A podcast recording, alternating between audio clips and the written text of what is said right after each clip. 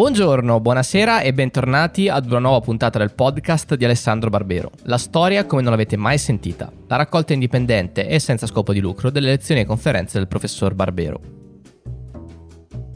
La settimana prossima purtroppo non avrò modo di preparare la consueta puntata domenicale. Questa settimana invece ascoltiamo una conferenza sulla peste nella storia registrata all'Attraverso Festival di Monforte d'Alba il 3 settembre. Buon ascolto! Mi sa che le aspettative sono un po' altine per questa cosa. Eh, tenete conto che io sono sei mesi che non parlo in pubblico. È la prima volta da sei mesi, mi fa perfino un po' impressione. Eh, e magari ci metterò un po' a riprendere la mano, eh, ma voi eh, avrete pazienza. Eh, mi hanno chiesto, come vedete, di parlare di un argomento di attualità.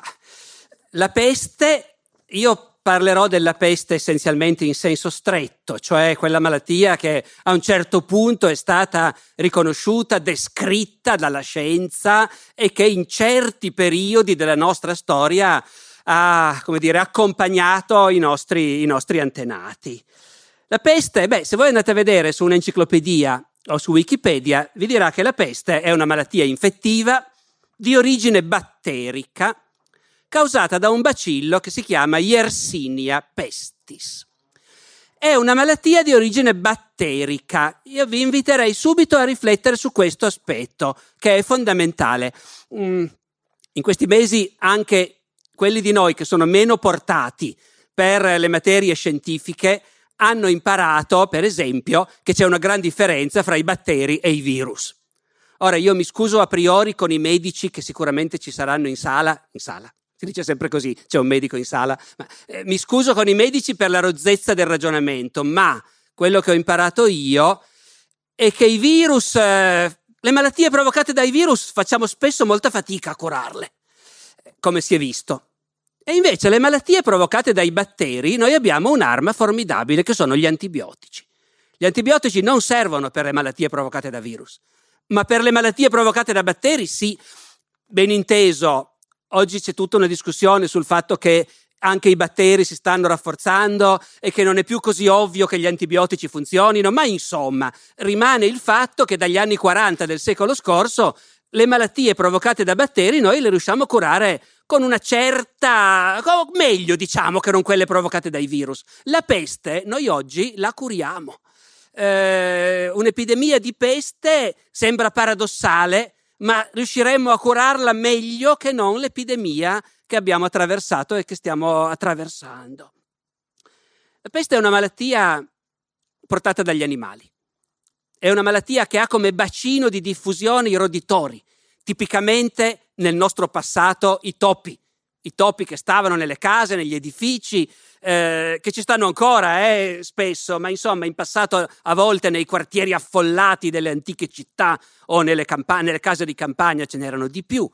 I topi, ma anche altri roditori, eh, ne riparleremo. Eh, I roditori, per esempio, selvatici, gli scoiattoli delle pianure in America, ecco, quello è il bacino. La peste si sviluppa lì e poi viene trasmessa all'uomo nella forma più comune, la peste bubbonica, viene trasmessa all'uomo dalla pulce che dopo aver morso il topo già ammalato, punge, mordendo un uomo, gli trasmette il batterio. La parte enciclopedica finirà presto, eh, ma eh, diciamo ancora questo, che la peste si presenta tipicamente in due forme. La più comune, la più diffusa, è anche quella che abbiamo tutti in mente, la peste bubbonica. La peste bubbonica, il che vuol dire che quando, quando uno si ammala gli gonfiano i linfonodi.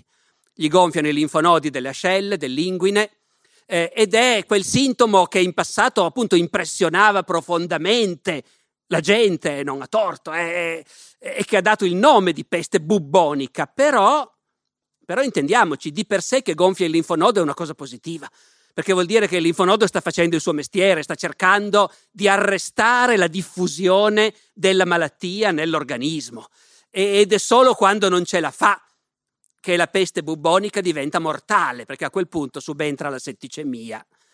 E quando subentra la setticemia succede anche che eh, come dire, c'è, c'è, il blocco dei capillari sostanzialmente, c'è la coagulazione del sangue dove non dovrebbe in tutto il corpo e quindi ti compaiono anche i lividi, le macchie nere sulla pelle e c'è la necrosi delle dita, degli arti, che è il motivo probabilmente per cui, per cui è stata chiamata a un certo punto peste nera.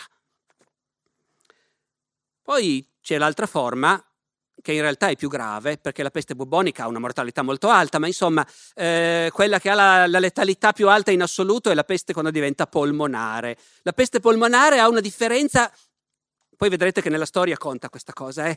c'è una differenza fondamentale, la peste bubonica ci vuole la pulce per trasmetterla, la peste polmonare no, la peste polmonare è come il covid. È il motivo per cui noi portiamo le mascherine, e cioè, come dire, la saliva la trasmette e la peste polmonare ha una letalità ancora più alta della peste bubonica. Io avevo anche un elenco di sintomi.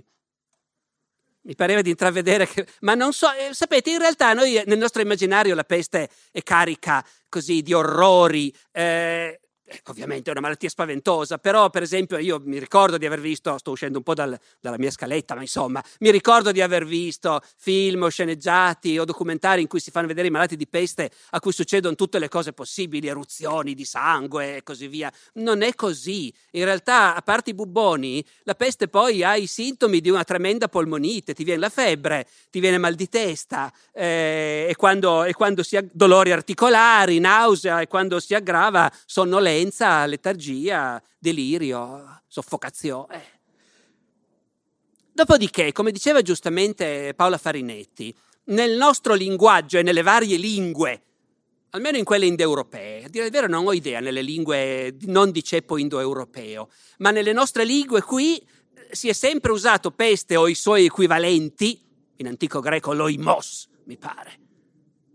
C'era un, quando si scatena la peste ad Atene, qualcuno si ricorda di un vecchio oracolo, non so più di quale degli oracoli greci, il quale diceva e loro sono nella guerra del Peloponneso contro gli Spartani, quindi contro i Dori, e l'oracolo diceva verrà la guerra dei Dori e con essa la peste, l'oimos.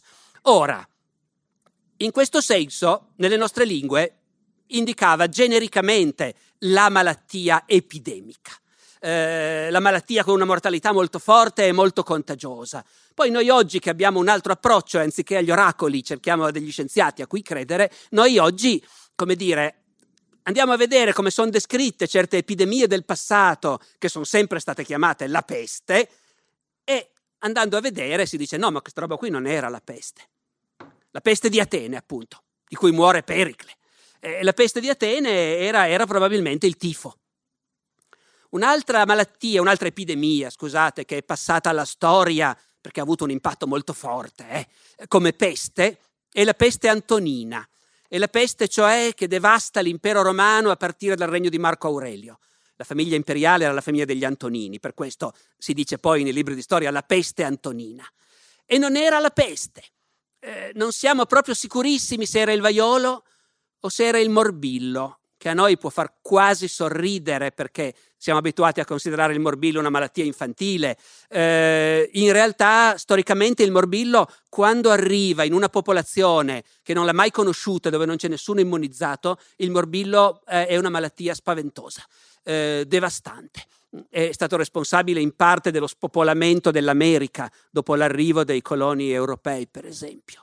Quindi la peste antonina che devasta l'impero romano fra il, eh, fra il secondo e il terzo secolo è forse il vaiolo, forse il morbillo, loro non ne sanno niente, per loro è la peste. Ed è una malattia che ha degli effetti, un'epidemia, che ha degli effetti storici potenti, perché l'impero romano si trova a corto di braccia. L'impero romano si trova a corto di popolazione, non dappertutto, non sempre, ma questa è una cosa che continua a ondate per generazioni. Diventa normale nell'impero romano che ci siano zone dove non c'è abbastanza gente.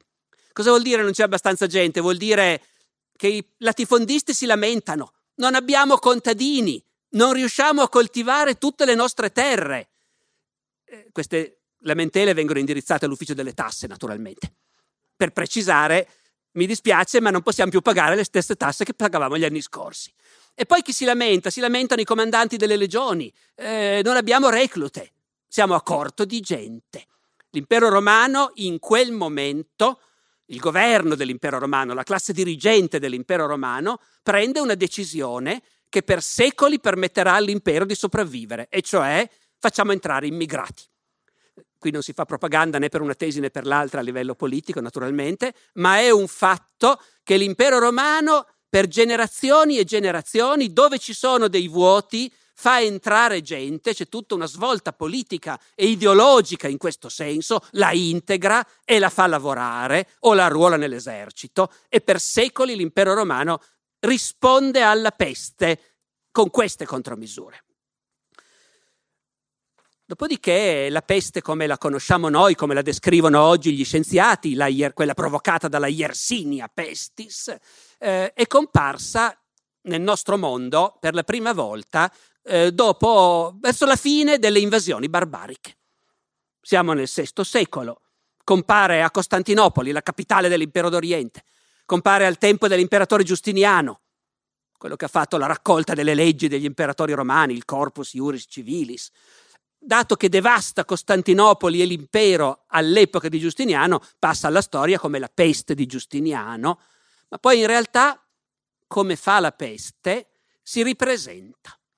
Peste compare con una prima grande epidemia travolgente e poi, e poi torna. Torna a distanza di pochi anni, ricompare in una zona, magari non nella stessa, in un'altra, e per secoli accompagna la vita della gente. Per secoli è un pericolo sempre costante e per secoli è un fattore che riduce la popolazione, che impedisce alla popolazione di aumentare così come fa la popolazione umana quando è lasciata in pace. Noi se non ci sono minacce esterne proliferiamo, cresciamo e ci moltiplichiamo, come prescrive la Bibbia. Invece, invece dopo la peste di Giustiniano del VI secolo, per un paio di secoli, la peste continua a essere presente in Europa, nel Mediterraneo, nel mondo arabo. E questo vuol dire che quei secoli sono secoli di stagnazione. Non c'è crescita, non c'è crescita demografica e nemmeno economica. Poi, più o meno intorno al 750 d.C., sparisce. Nel 750 d.C. c'era un bambino che aveva probabilmente allora otto anni e che si chiamava Carlo e poi chiamato, sarà poi chiamato Carlo Magno. L'impero di Carlo Magno è, come dire, il primo grande avvenimento di un'Europa dove la peste non c'è più. Dove la peste non c'è più e dove quindi non è soltanto questione di un imperatore che è un grande generale, ha grandi ambizioni e fa grandi conquiste e grandi riforme, ma è anche questione di una popolazione che non è più falcidiata dalla peste e quindi può ricominciare a crescere. Non se ne parla più per secoli. Nel 750 il Medioevo è appena cominciato, potremmo dire. E i secoli fino al 750 sono davvero secoli appunto di declino, di stagnazione, di, di spopolamento, possono in qualche misura corrispondere all'immagine fantastica del Medioevo come secoli oscuri che tutti più o meno hanno in mente. Dopo no.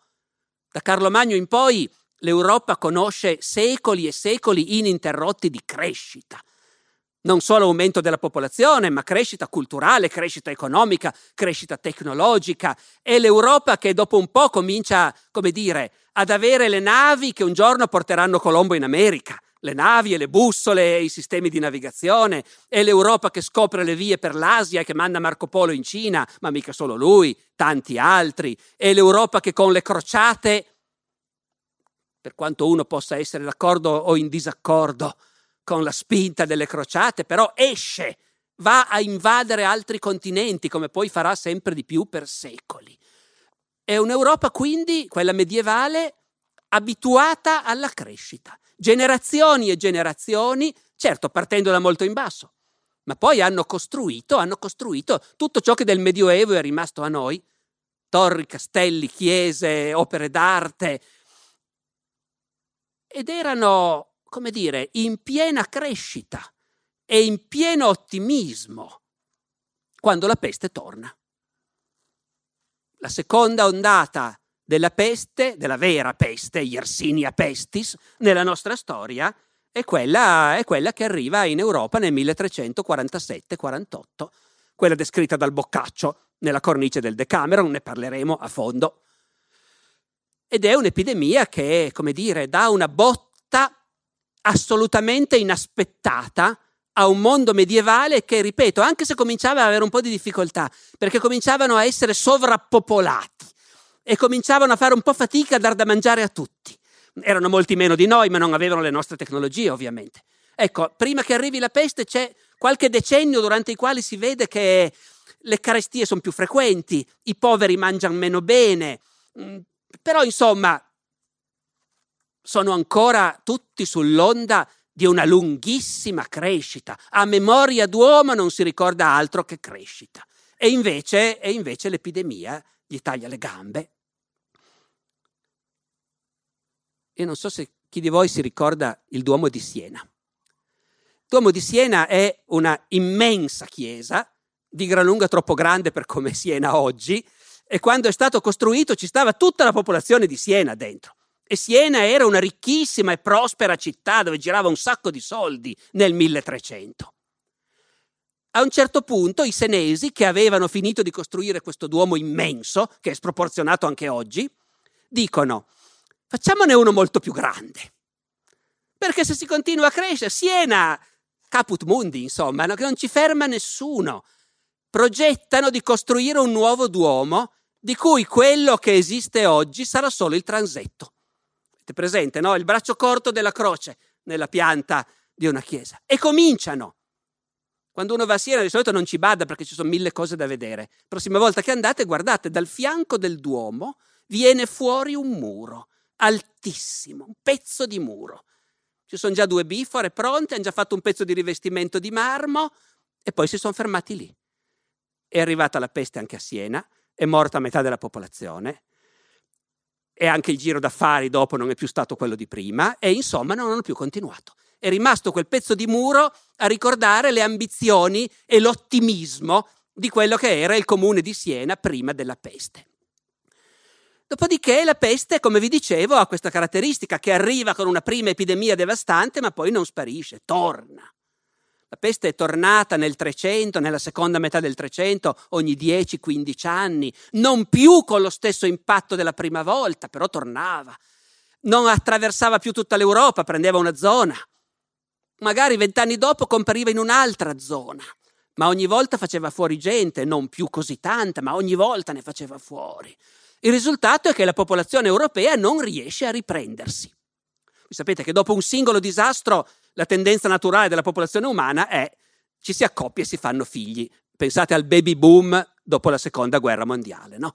La generazione più numerosa mai apparsa al mondo, subito dopo la fine del più grande disastro della storia umana, come probabilmente è stata la seconda guerra mondiale. Lì non ce la fanno perché la peste torna.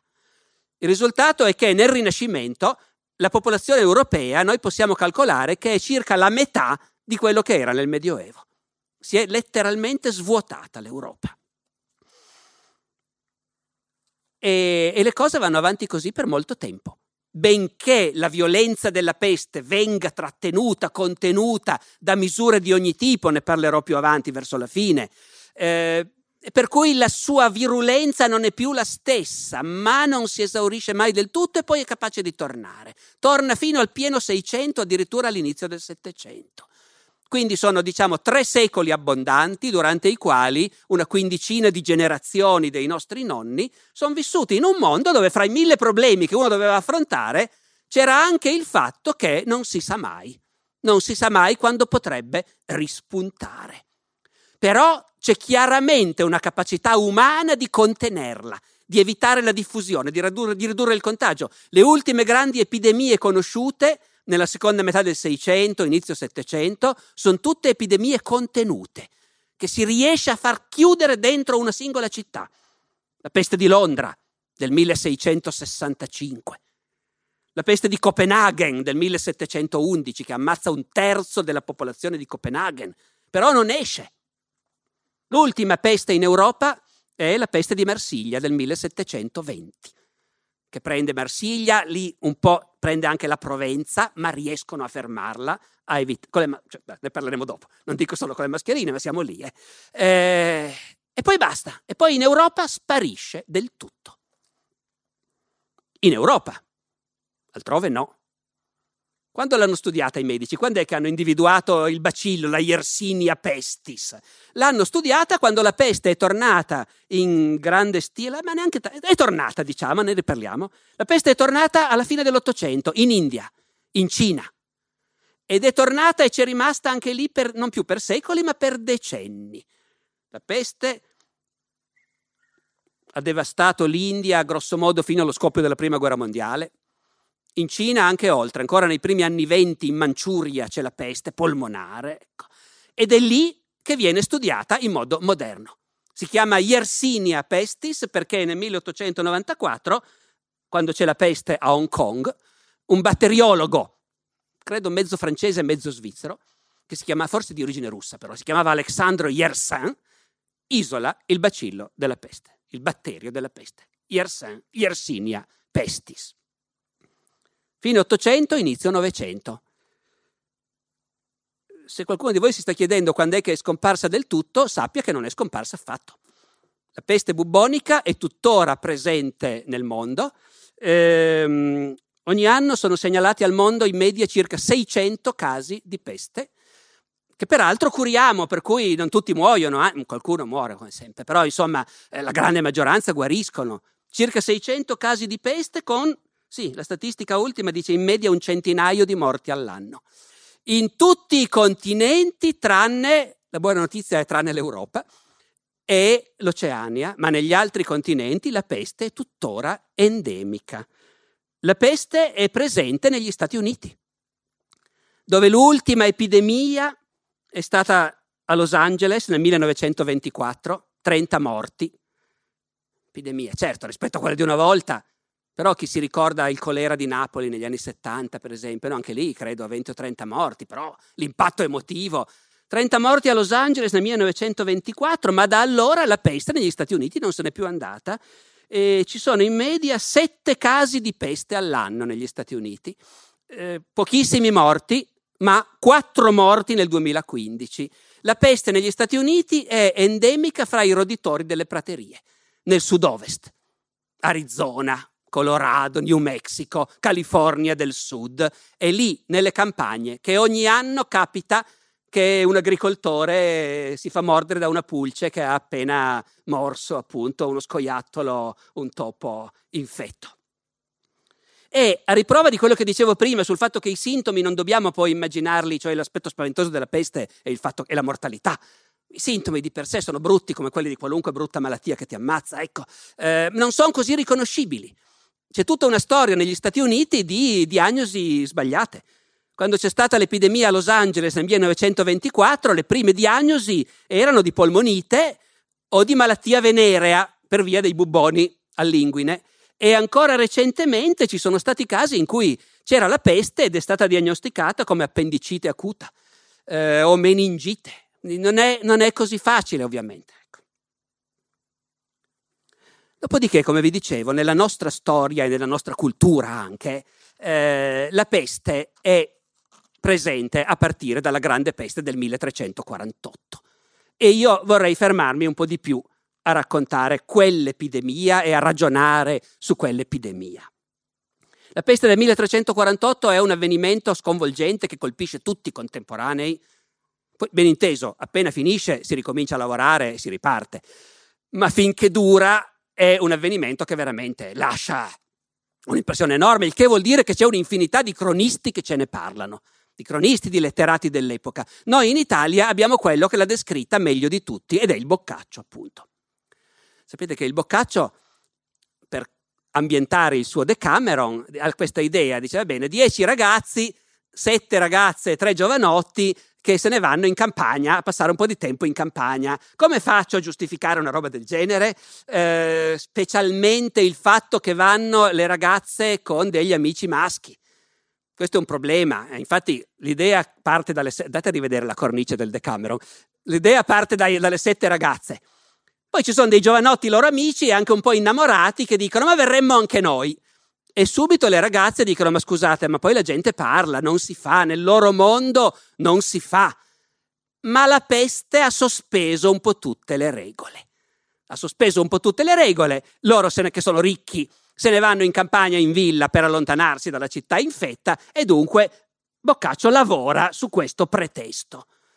Ed essendo questo il pretesto del Decameron, lui racconta per noi, i suoi contemporanei lo sapevano, ma lui lo racconta per i posteri, cosa è stata quell'epidemia. Era il 1348, dice, quando nell'egregia città di Firenze, nobilissima oltre ad ogni altra italica, pervenne la mortifera pestilenza. Alquanti anni davanti nelle parti orientali incominciata. Non parlavano così eh, nel 300, sapete che è Boccaccio che aveva eh, la passione di scrivere con la sintassi latina, mettendo il verbo alla fine. Eh, e quindi c'è sempre il verbo alla fine, eh, che non era, ripeto, l'uso normale dell'italiano del suo tempo. Incominciata quindi in Oriente, anni prima. Quelle, le parti orientali, l'Asia, avendo private di innumerabile quantità di viventi, senza ristare d'un luogo in un altro continuandosi. Capite cosa ci sta dicendo? Ci sta dicendo che loro lo sapevano che arrivava. Era cominciata anni prima, in Asia. E loro con l'Asia avevano rapporti continui, rapporti commerciali, solo commerciali in pratica, diciamo, ma li avevano e come. Quindi si sapeva, si sapeva che c'era questa cosa e si sapeva che si spostava, che non stava ferma, che veniva verso di noi. E siccome sapevano che stava arrivando, cercano di prendere dei provvedimenti. Boccaccio descrive quelli di Firenze, che peraltro era uno dei luoghi più moderni e avanzati del mondo. Non è detto che dappertutto abbiano pensato di fare le stesse cose, ma a Firenze sì. Cosa fanno a Firenze, sapendo che c'è questa malattia in Asia che si sta muovendo e viene verso di noi? A un certo punto decidono che bisogna ripulire la città dall'immondizia. Loro non hanno idea delle cause ovviamente del contagio. Però, però hanno a buon senso l'idea che l'igiene servirebbe. E quindi ripulire la città. In un comune italiano come Firenze questo significa creiamo un ufficio che ha il compito di preoccuparsi di rimuovere le immondizie dalla città. E lo fanno. Ah, il Boccaccio però prima di elencare questi provvedimenti ha già avuto cura di dire non è servito a niente, nessuna cosa che abbiamo fatto è servita. Cosa abbiamo fatto? Rimuovere le immondizie, certo. È vietato l'entrarvi dentro a ciascuno infermo. E cioè quando uno entrava si controllava che non fosse malato. E va bene. E molti consigli dati a conservazione della sanità. Cosa vuol dire? Che a un certo punto avranno chiamato i dottori, i medici, e gli avranno chiesto, ma secondo voi cosa dobbiamo fare? E i medici avranno dato ciascuno il suo parere, la sua opinione. Dice Boccaccio, servito a niente. E poi, e poi c'è l'altro insieme di contromisure, che non è servito a niente allo stesso modo. Umili supplicazioni, non una volta, ma molte, e in processioni ordinate e in altre guise, a Dio fatte dalle divote persone. Ora, notate bene, questa ovviamente è la reazione che magari ci aspetteremmo di più, perché in base ai nostri luoghi comuni su che gente era questa del Medioevo, magari che creassero un ufficio di sanità ce lo aspettavamo un po' meno. Che facciano le processioni ce lo aspettiamo. E continueranno a farle anche dopo, e gli illuministi poi ne rideranno, come il Manzoni ride nelle, no, nei promessi sposi del fatto che a Milano fanno le processioni sperando di scongiurare l'epidemia, certo. Ma notate bene, Boccaccio non dice e tutti ci siamo messi a pregare. Le persone devote hanno fatto quello. Quello era un mondo dove erano tutti credenti, però anche lì c'era una bella differenza tra chi diceva guarda io a questo punto vado a pregare e chi diceva scusa, eh, sentiamo i medici e vediamo cosa dicono. Però sta di fatto che non è servito a niente, la peste è arrivata. Nella primavera dell'anno predetto orribilmente cominciò i suoi dolorosi effetti a dimostrare. E non come in Oriente aveva fatto, dove, in Asia, per quanto risultava loro dalle notizie che avevano, a chiunque usciva sangue del naso era manifesto segno di inevitabile morte.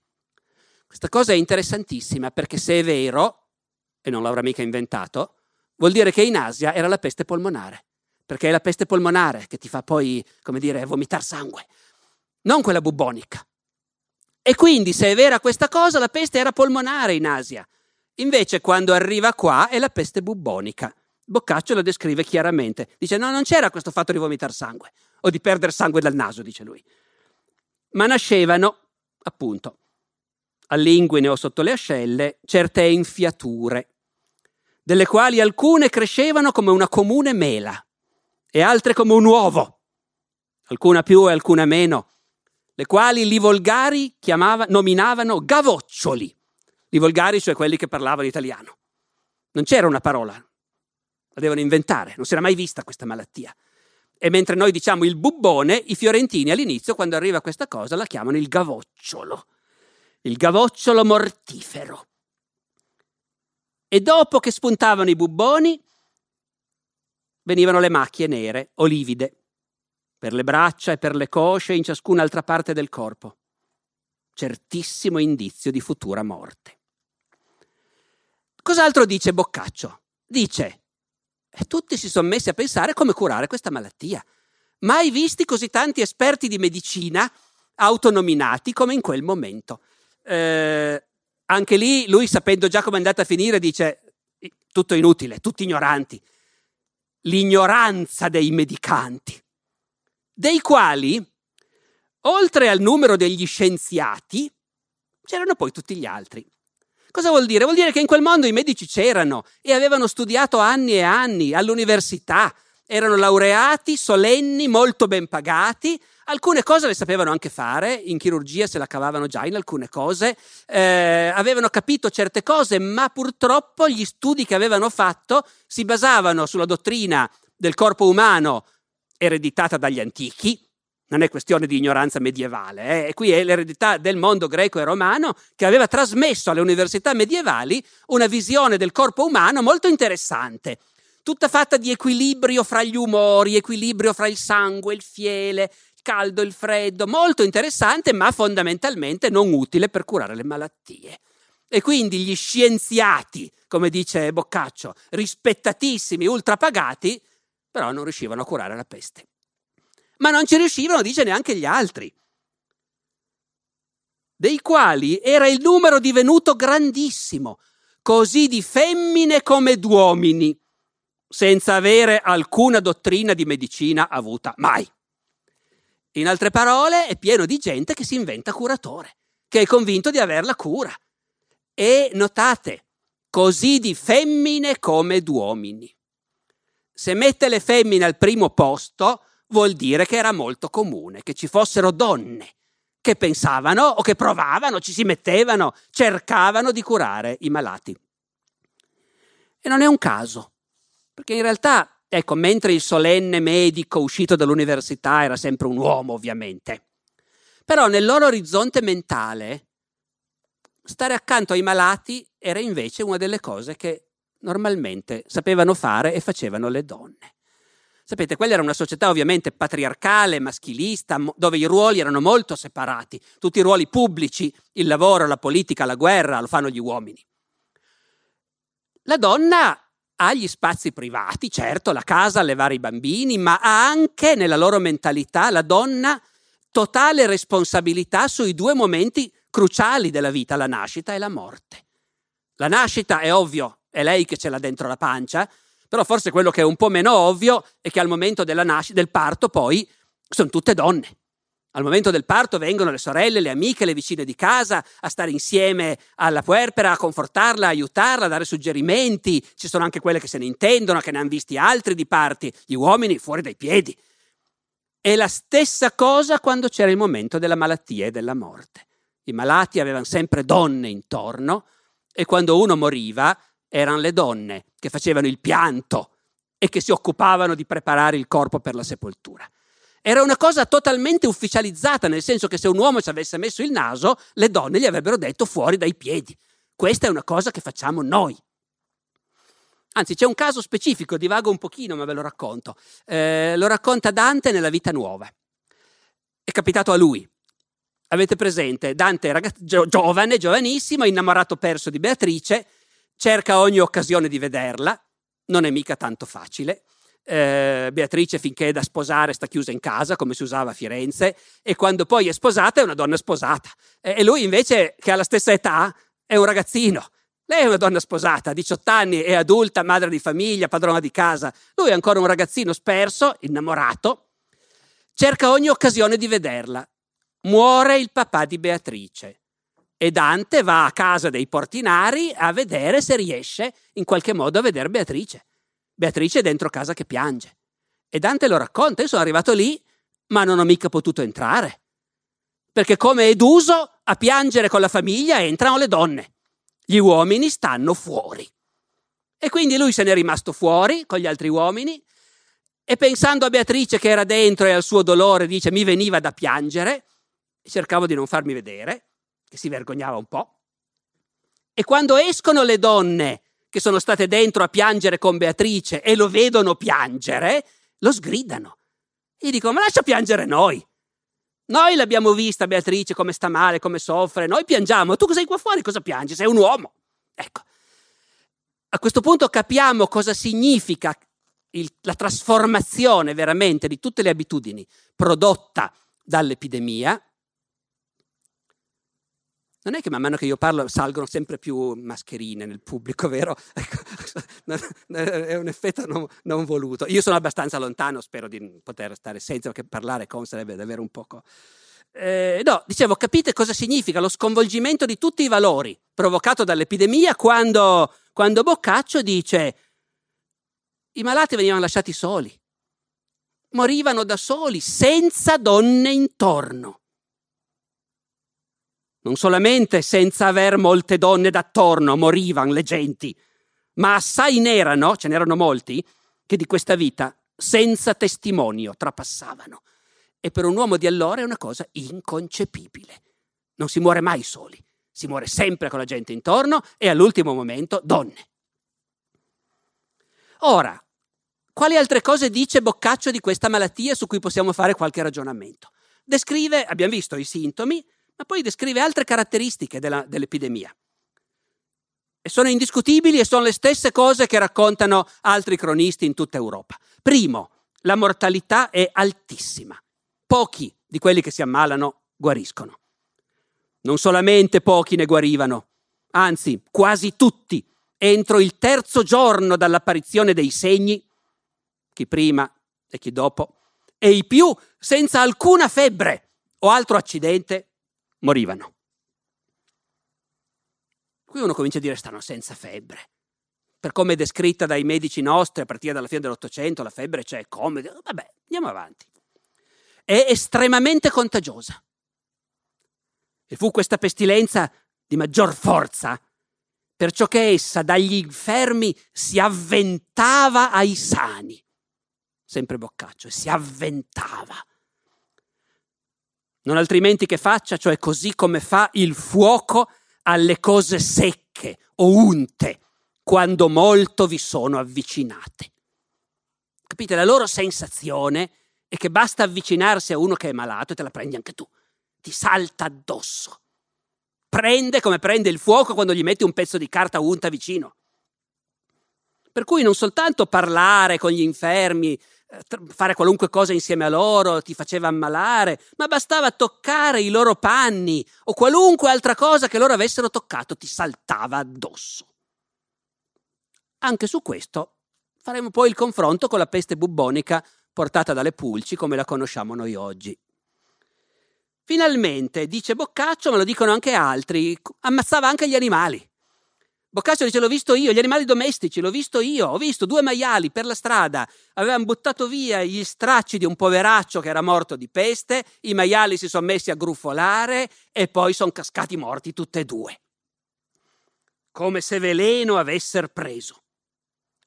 Ora, quest'ultimo è uno di quei casi su cui io mi riserverei di dire: Ma, Boccaccio, senti, eh, sei un inventore di novelle, io ho la mano sul fuoco su questa cosa che veramente fa a pugni con tutto quello che sappiamo, perché la peste mh, a, a, quel tipo di animali lì non si trasmette a quanto... Ma insomma, insomma, queste cose che vi ho detto di Boccaccio, confermate dagli altri testimoni, non solo nel 300, ma poi via via per tutte le pesti che abbiamo conosciuto in Europa fino a, fino a Marsiglia 1720, ecco, eh, è confermata anche da tutti gli studi che si sono fatti. Per il 300 è difficile, ma più avanti si possono riesumare dei morti di peste eh, e si possono conoscere anche delle statistiche. Un piccolo villaggio, Nel 600 il parroco ormai ha l'abitudine, trascrive ogni nascita, ogni matrimonio e ogni sepoltura in un libro. Quindi tu puoi fare delle statistiche a quel punto. Ebbene, fino all'inizio del Settecento la peste, come l'abbiamo conosciuta noi in Europa, è una malattia molto contagiosa. Tanto che colpisce le famiglie e le devasta. Sono state fatte delle statistiche su questo, quando lo puoi fare. I morti di peste, in genere, sono l'unico della loro famiglia che muore, o in genere, quando uno prende, muore di peste, muoiono anche altri. Seconda risposta, in genere muoiono anche altri della stessa famiglia e si trasmette per contatto diretto, immediato, fra umani ed è non solo contagiosissima, ma ha una mortalità altissima. Ora, da un po' di tempo gli storici si sono detti, va tutto bene, però quello che ci raccontano i medici non è mica questo. I medici che hanno descritto la peste in Cina, in India, alla fine dell'Ottocento, all'inizio del Novecento, non hanno visto queste cose. L'unico parallelo vero è i bubboni. Ma per il resto, la peste bubbonica, per esempio, in India si è studiata la trasmissione, è lentissima. In India nel 1896 c'erano le ferrovie, che non c'erano nell'Europa del 300, e tuttavia la peste avanza molto lentamente ed è poco contagiosa da uomo a uomo, da umano a umano, scusate, poco contagiosa. È normale che uno si ammala in famiglia, si fa in tempo a prenderlo, a metterlo in ospedale, isolarlo, il resto della famiglia tranquillo.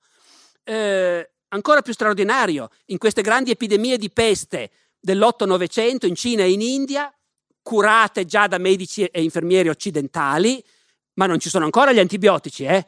quindi curano come possono, ma il personale medico si ammala pochissimo. Medici e infermieri sono continuamente a contatto con i malati e non si ammalano. Perché? Perché ci vuole la pulce. E per quanto capiti, ma non è così ovvio che appena ti avvicini a un malato c'è una pulce che ha appena morsicato lui e ti salta addosso e morde te. Ce ne vuole, insomma. Non è così, non è come le goccioline, adesso abbiamo imparato tutti che si chiamano i droplet, di saliva cariche, no, ecco, di bacino, non è quello. Poi anche la mortalità è diversa. La peste bubbonica che investe l'Europa nel passato è una peste, è una malattia che quando si impadronisce di una località la devasta. La peste di Copenaghen nel 1711 fa 22.000 morti su 60.000 abitanti della città, un terzo, in pochi mesi. Ora, la peste che attraversa l'India e la Cina fra 8 e 900 fa un sacco di morti, eh? adesso che vi dirò la cifra vi stupirete, però però dovete pensare a, a quanto tempo ci mette e alle popolazioni immense di quei paesi. La peste, ecco, in India, dal 1896 al 1914, ha fatto 12 milioni di morti. Però vuol dire il 4% della popolazione in 20 anni. Capite che la peste come la conosciamo noi sterminava un terzo della popolazione in sei mesi. Non è una misura comune, c'è poco da fare. Ancora, oggi la peste bubbonica prospera nei climi tropicali, perché nei climi freddi le pulci non ce la fanno. E quindi, appunto, il sud-ovest degli, degli Stati Uniti, il Perù, il Madagascar, oggi sono questi i bacini della peste bubbonica. La peste storica dal 300 al 600 è devastante anche in Scandinavia. E la peste bubbonica, essendo legata ai cicli vitali delle pulci, è una malattia estiva fondamentalmente. Con i primi freddi diminuisce e sparisce. E invece la peste storica non lo fa. La peste storica eh, è capace di scoppiare all'improvviso e devastare la popolazione anche in pieno inverno. Ultima cosa, appunto. Cronisti medievali e scrittori medievali come Boccaccio dicono morivano i cani, i gatti, i maiali, questo stupisce molto i nostri scienziati oggi, devo dire. Ma nessuno dice che morivano i topi, che invece è la cosa assolutamente vistosa delle epidemie di peste conosciute in tempi moderni. Tanto che ci ha fatto un grossissimo lavoro Albert Camus nel suo romanzo La peste, che qualcuno di voi avrà forse letto. Io l'ho riletto confesso in questo periodo, benché sia un po' banale, eh, ma eh, lo fa per caso, me lo sono trovato fra le mani mettendo a posto dei libri e mi sono detto guarda, lo rileggo. Sapete cosa fa Camus? Camus negli anni 40 scrive questo romanzo, La peste, in cui immagina la peste che si scatena in una città moderna. Nel suo caso Orano in Algeria, e quindi una città francese a pieno titolo, negli anni 40, piena di francesi, piena di automobili, di negozi, di treni, di eh, giornali, tutto quanto. Ecco, Camus immagina la peste che si scatena in una nostra città, ma la vera peste, quella bubbonica, quella che ammazza metà della popolazione della città. E avendo studiato bene, lui la descrive con estrema precisione clinica. E quello che fa vedere è quello che sicuramente succedeva con la peste bubbonica in India, in Cina, alla fine dell'Ottocento, quella che conosciamo noi, insomma. Cosa succede? Succede che un bel giorno il protagonista esce di casa, alloggia in un condominio, esce di casa, fa le scale a piedi, c'è un topo morto per le scale. Va dal portinaio e gli dice mi sbaracchi un po' questa schifezza. Il portinaio obbedisce. Giorno dopo scende le scale, due topi morti per le scale, col sangue sul muso. Va dal portinaio, il portinaio dice ah sa, ma sa che in tutto il vicinato sta succedendo. Le trovano dappertutto, guardi, ormai anche per la strada. Che Dio ce la mandi buona. Qualche giorno dopo il protagonista, che è medico, deve andare a visitare il portinaio che si è sentito improvvisamente male. E lo trova a letto con la febbre altissima e col gonfiore. Ecco, così scoppia la peste. Ora, nessun, nessun, nessun autore né medievale né successivo ha mai notato che prima della diffusione della peste uscivano i topi a morire per le strade. Possibile.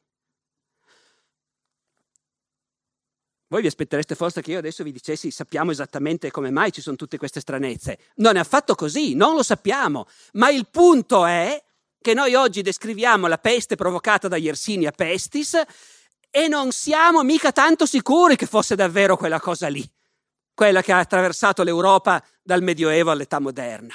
Era probabilmente una forma della stessa cosa, ma è cambiata. Questa è un'altra cosa che abbiamo imparato, no? che cambiano gli effetti delle malattie. Nel nostro, nel nostro mondo moderno, dove è tutto velocissimo, cambiano da un mese all'altro addirittura.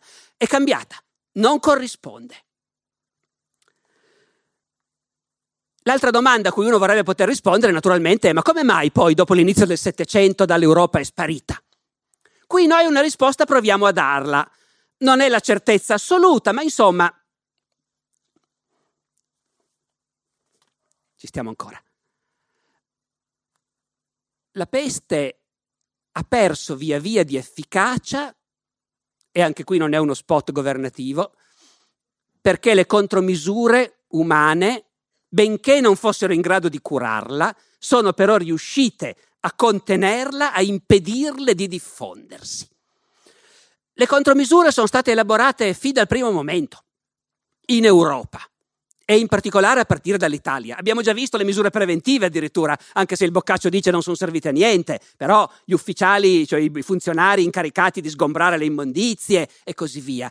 Quando si accorgono che la peste non è arrivata solo quella prima volta e poi è andata via, ma torna, mettono in campo abbastanza in fretta tutto l'armamentario delle contromisure che noi abbiamo messo in campo in questa occasione le stesse tali quali le hanno inventate loro, le hanno inventate alla fine del Medioevo nella prima età moderna, e cioè, e cioè appena uno si ammala isolarlo, non lasciarlo andare in giro, isolare anche quelli che hanno avuto contatti con lui, e, e, poi, e poi a quel punto bisogna sapere che qualcuno si è ammalato. Quindi attenzione, bisogna che i medici siano responsabilizzati e che quando c'è un caso strano informare le autorità, perché potrebbe essere la peste. E dobbiamo anche sapere quando c'è la peste da un'altra parte, Bisogna avere una rete di informazioni che arrivano, perché se noi stiamo ad Alba e sappiamo che a Torino c'è la peste, allora sulle strade si mettono i posti di guardia, sulla strada di Torino non arriva più nessuno, non li lasciamo venire. E, e quindi informazione, isolamento e chi arriva da zone dove potrebbe esserci rischio, la quarantena. Tutte queste cose vengono messe in piedi a partire dalla fine del Medioevo e per primi sono i comuni italiani che hanno appunto l'apparato amministrativo e la cultura amministrativa più avanzata del mondo in quel momento che mettono in campo queste cose. I comuni italiani mettono in piedi gli uffici di sanità permanenti, incaricati di controllare le cose. Il resto d'Europa ci arriva un po' dopo.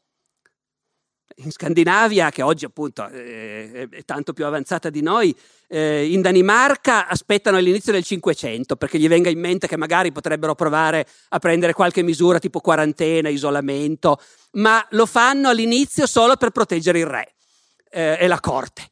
Solo a fine Cinquecento viene in mente che magari si potrebbero prendere misure generalizzate a tutela della salute pubblica. Fuori d'Europa anche meno. Nel mondo musulmano, nell'impero ottomano, che allora governa gran parte del mondo musulmano affacciato sul Mediterraneo e che è un impero sofisticato, coltissimo e tutto, però, però questa idea occidentale che si possa prevenire, che valga la pena di farlo, no, non prende piede per inefficienza amministrativa, probabilmente ancor più che per fatalismo, però non lo fanno. E il risultato è che ancora nell'Ottocento nel mondo arabo e, turco la peste è presente. Napoleone la incontra quando va in Egitto, Napoleone trova la peste e, e ci sono dei suoi soldati che si ammalano. Poi a metà Ottocento anche l'impero turco comincia a modernizzarsi, arrivano i riformatori che dicono facciamo anche noi come in Europa, cominciano anche loro con le quarantene e la peste scompare anche lì. E naturalmente, come dire, L'unica nostra spiegazione è questa, quindi. Queste misure grossomodo funzionavano, queste misure hanno fatto sì che la malattia via via riuscisse a proliferare di meno e si indebolisse. Quando le contromisure venivano applicate come si deve.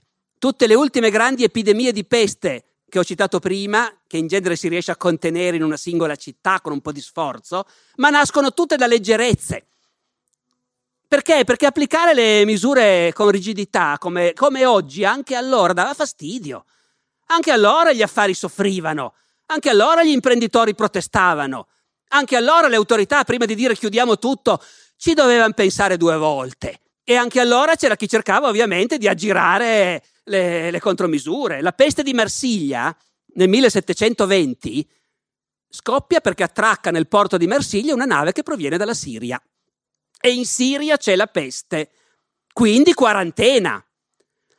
Però c'è un carico deperibile e, e che vale molto e alla fine, alla fine, alla fine le autorità si lasciano convincere, abbreviano la quarantena e dalla nave scende a terra con le merci la peste. E anche lì, prima di dire è la peste, chiudiamo tutto, ci pensano perché, perché appunto ci sono degli interessi grossi per non farlo. Alla fine lo fanno, ma è tardi, è già uscita devasta la Provenza. Ecco.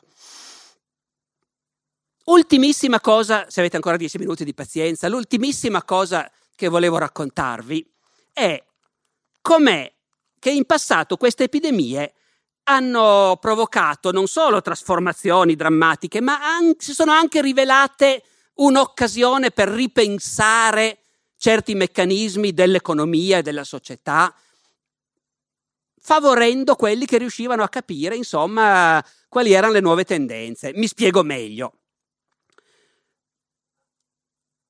Una prima cosa che va detta, che può suonare molto cinica, e voi mi scuserete, ma va detta. Un'epidemia come la peste del 1348, che a Firenze porta via forse addirittura metà della popolazione, se non metà un terzo. Adesso non è per spaventarmi, ma capite cosa vorrebbe dire? Vorrebbe dire facciamo la conta, tu sì, tu no, tu sì, tu no, tu sì, tu no. Ecco. Una quantità di dolore spaventoso. Eh, capita di raccontare queste cose a volte sorridendo per la passione di, di studiarle, di saperle, ma è chiaro che siamo consapevoli del carico di dolore che si porta dietro un'epidemia. Però va anche detto che quando è finita, la gente si guarda intorno. Hanno ereditato tutti.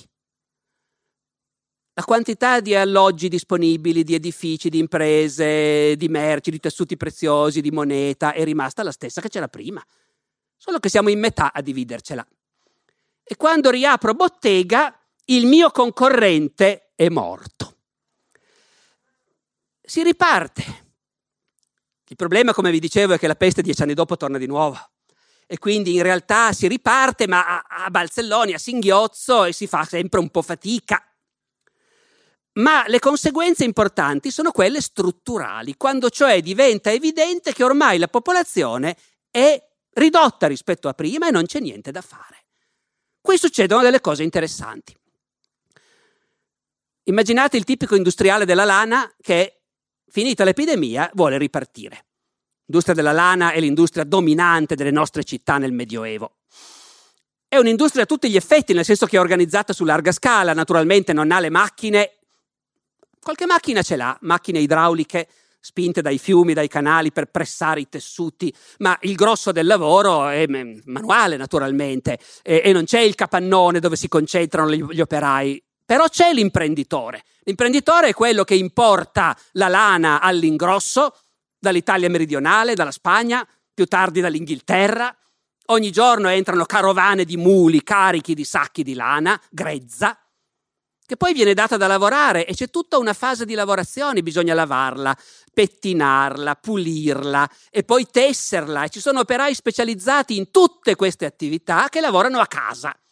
Il padrone distribuisce il lavoro, poi passa a ritirare, distribuisce per la prossima fase ad altri operai e così via. Ora immaginate cosa succede, il padrone riapre, contatta gli operai. Il primo che va a cercare non risponde nessuno. Sono tutti morti, dicono i vicini. Secondo che va a cercare apre e dice: Ah, grande padrone, si ricomincia a lavorare benissimo. Io per me sono pronto, però c'è una cosa. Quei dieci soldi al giorno che mi pagavi prima non mi bastano più. Ne voglio dodici. La reazione del padrone è di dire: Te lo scordi, canaglia, sempre pronti a approfittarsene. Pah, vado dal prossimo. Il prossimo è morto, non c'è. Quell'altro ancora c'è, ma dice: Ma mi ha già assunto il concorrente, paga 13 soldi al giorno. A questo punto la reazione normale dei padroni è primo di dire: eh, Certo, c'è la crisi, non se ne può più.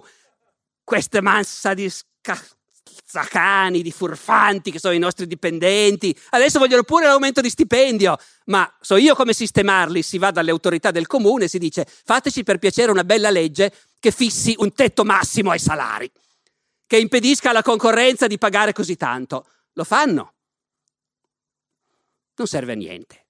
I concorrenti, se vogliono operai, devono pagare.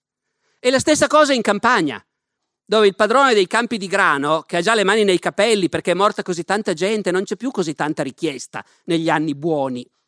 Per fortuna ogni tanto arrivano le grandi negli anni cattivi, c'è poco grano e quindi i prezzi schizzano in su, ma negli anni buoni e per di più i braccianti vogliono essere pagati più di prima. E per forza, prima della peste andavi in piazza al mattino era pieno di disoccupati, che aspettavano solo uno che gli dava da lavorare, per quattro soldi, come oggi gli immigrati che raccolgono la nostra frutta. E invece, e invece non li trovi più. E quelli che sono pronti a lavorare vogliono essere pagati di più. I padroni fanno fuoco e fiamme, ma poi pagano. Gli operai guadagnano meglio.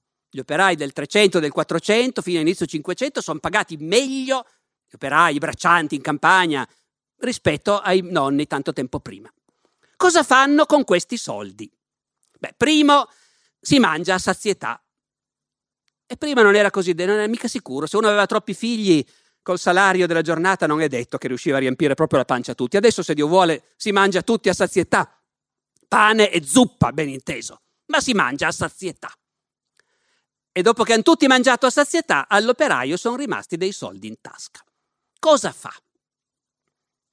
Una volta raccontavo più o meno questa storia in una riunione di manager di non so più quale impresa. Quando gli ho chiesto di provare a rispondere, a immaginare l'operaio a cui sono rimasti un po' di soldi in tasca, cosa fa? Uno mi ha risposto, investe. Ecco, no, non investe, va all'osteria, va all'osteria e beve vino. E il commercio del vino va benissimo. Mentre quello del grano, come si diceva, ecco, ma il commercio del vino va a meraviglia, aprono nuove osterie e sono sempre piene di clienti e chi produce vino in campagna si accorge che gli affari vanno benissimo, la città vuole vino e ne fa venire sempre di più. Poi l'operaio torna a casa la sera e la moglie va a frugare in tasca e c'è ancora qualche soldino avanzato. Cosa ne fanno? Domenica si mangia carne.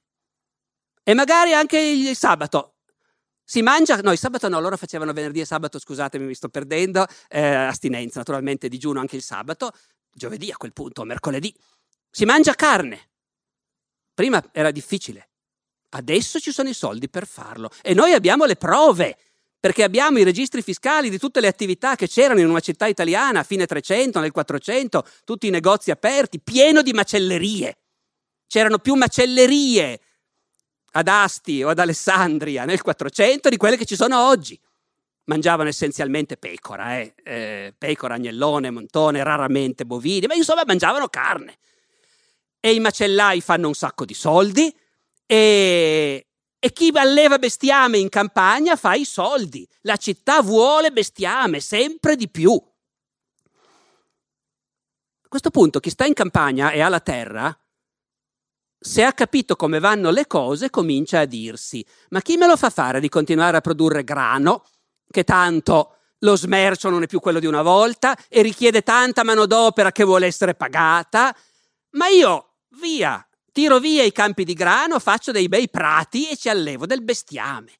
Però i prati bisogna irrigarli perché il prato secco non vale niente, non rende niente. Se voglio fare due o tre bei raccolti di fieno, devo irrigarli, ci vuole l'acqua. Bisogna investire e eh, investiremo canali di irrigazione che c'erano già prima, perché in tutto il Medioevo c'è un enorme lavoro nelle nostre campagne per scavare canali di irrigazione e rendere più fertile la terra, però dal 300 in poi c'è un salto in avanti.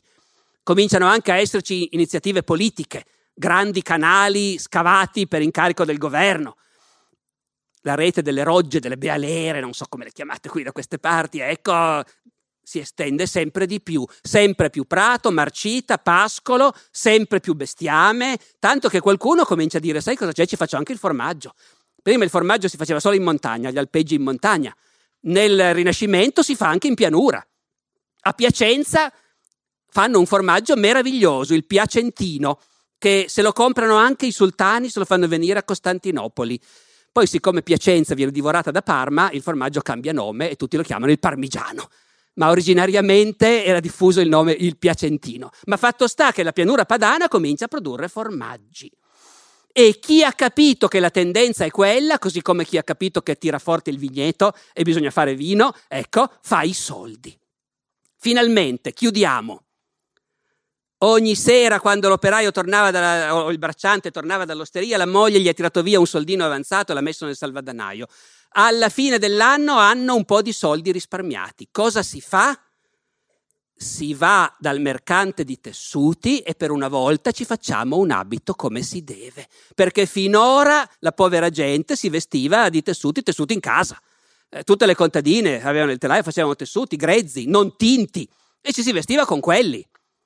Ma adesso, se ci sono i soldi, ci vogliamo permettere un abito come si deve. Ovviamente non come quelli dei ricchi. Si va dal negoziante di tessuti. Noi non vogliamo velluti, non vogliamo broccati, non vogliamo seta, quelle sono cose per i signori. Vogliamo un bel panno resistente che tenga, anche se non è di gran qualità. Ecco. Risultato.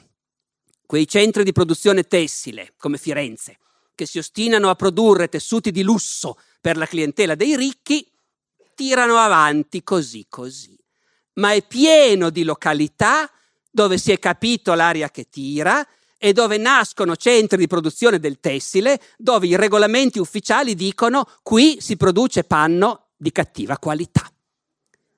Le città della pianura padana, anche qua in Piemonte, Racconigi, Pinerolo, cominciano a prosperare, nascono corporazioni di produttori, di lanaioli, i quali dicono proprio nei loro statuti il panno nostro non deve costare più di quel livello lì, perché noi miriamo a quel, eh, non dicono quel target, viva Dio, ma insomma, quello che intendono dire è quello. E chi ha capito questo prospera.